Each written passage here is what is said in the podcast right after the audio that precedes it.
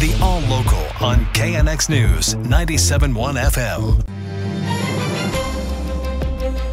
This is KNX News 97.1 FM, Southern California's only 24-hour local news and traffic station. Good morning, I'm Chris Seedens. Let's get to our top local story. The long-running lawsuit seeking a faster government response to L.A.'s homeless crisis was not tossed out today. The federal judge overseeing the homelessness lawsuit filed against Los Angeles City and L.A. County was not willing to dismiss the case. Instead, he told attorneys for the city and county to try and self-mediate with the plaintiff, the L.A. Alliance for Human Rights. This has been a long-running legal battle. It included a dramatic ruling early on that gave the city and county 6 months to house the homeless, but that order was struck down on appeal. City and county attorneys said that much has been done to solve homelessness, but Judge Carter sounded less than satisfied, gave all sides between now and the middle of next month to find a remedy, and returned to court February 15th with what the judge clearly hopes is a legally binding solution all sides can accept. Craig Figner, KNX News 97.1 FM. There are more warnings today that local gas prices are set to soar over the next few months. Two reasons behind this: rising crude prices, oil prices, of course, because of concern over international trouble spots, places like Ukraine, and the annual switchover here in California to the more expensive summer blend of gasoline that starts next month. Analyst Patrick DeHaan tells KNX he thinks we could soon see average prices $5 a gallon or more. We certainly have some ground to cover here, and not so much in January and February. The concern is primarily March, April, and May, when that transition is active. The current average for a gallon of regular unleaded fuel in the L.A. Long Beach area sits at $4.67. That's just 4 cents below the all-time high.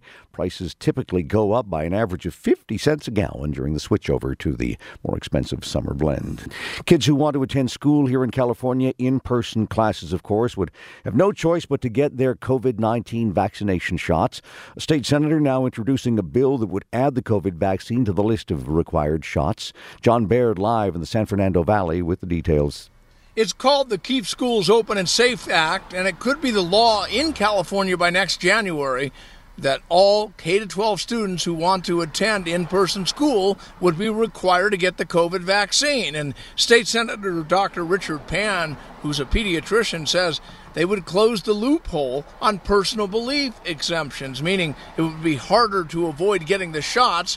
You would need to have a medical exemption. That's simply to ensure every medically eligible student attending school in person is vaccinated. Megan Riley is the interim superintendent of the L.A. School District. She says during the first year of the pandemic, when the vaccines were not yet available, they saw the disproportionate impact that COVID was having in LAUSD communities. Almost 1 in 3 children in the lowest income communities had the virus, compared with about 1 in 25 in more affluent areas. Lawmakers know there will be some resistance to the proposed law.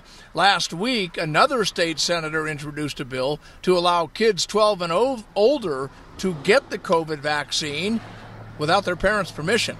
Live in Van Nuys, John Baird, KNX News 97.1 FM. Well, firefighters rushing into a downtown L.A. high-rise building this morning after flames erupted inside a ground-floor restaurant that was being renovated. L.A. City Fire Department Captain Eric Scott tells KNX smoke was already pouring out of the 27-story building when crews arrived at Grand Avenue and 3rd. We ended up having to call for waves of additional firefighters and upgraded this to a major emergency category, which is the largest we have, with over 120 firefighters on scene. Didn't take long for crews to put out the flames, but one person inside did suffer second and third degree burns over about half of his body. He was rushed to the hospital as crews dealt with heavy smoke that traveled to the top of the 27-story building. The cause of the fire remains under active investigation by our arson section, just per protocol. So they're actively combing through the debris, looking at some burn patterns, looking at the charred area down on the ground level to determine exactly what sparked this fire. Captain Scott says all the building's elevators have been cleared and workers who escaped to the roof have been escorted down stairwells. A man is in the hospital and under arrest after being shot by at least one L.A. County Sheriff's deputy during a confrontation in the Walnut Park area near Southgate. It's not clear yet exactly what led to him being shot. happened during a standoff, a long standoff, after a SWAT team responded before dawn this morning to reports of a man firing a gun from the roof of a home. There's no word yet on the man's condition. Nobody else was hurt during the incident. Martine Colette, founder and longtime director of the Wildlife Waystation here in Southern California, has died. Colette was running a Hollywood costume design business back in the 1960s when she noticed how many celebrities were adopting and then abandoning exotic pets.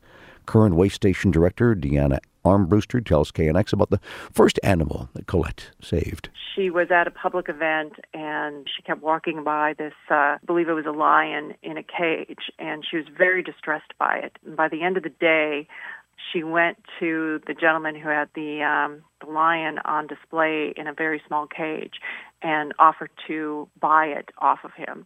And for something like $2,000, she was able to purchase her own lion. And she took it home in the Hollywood Hills and set it up in a larger enclosure.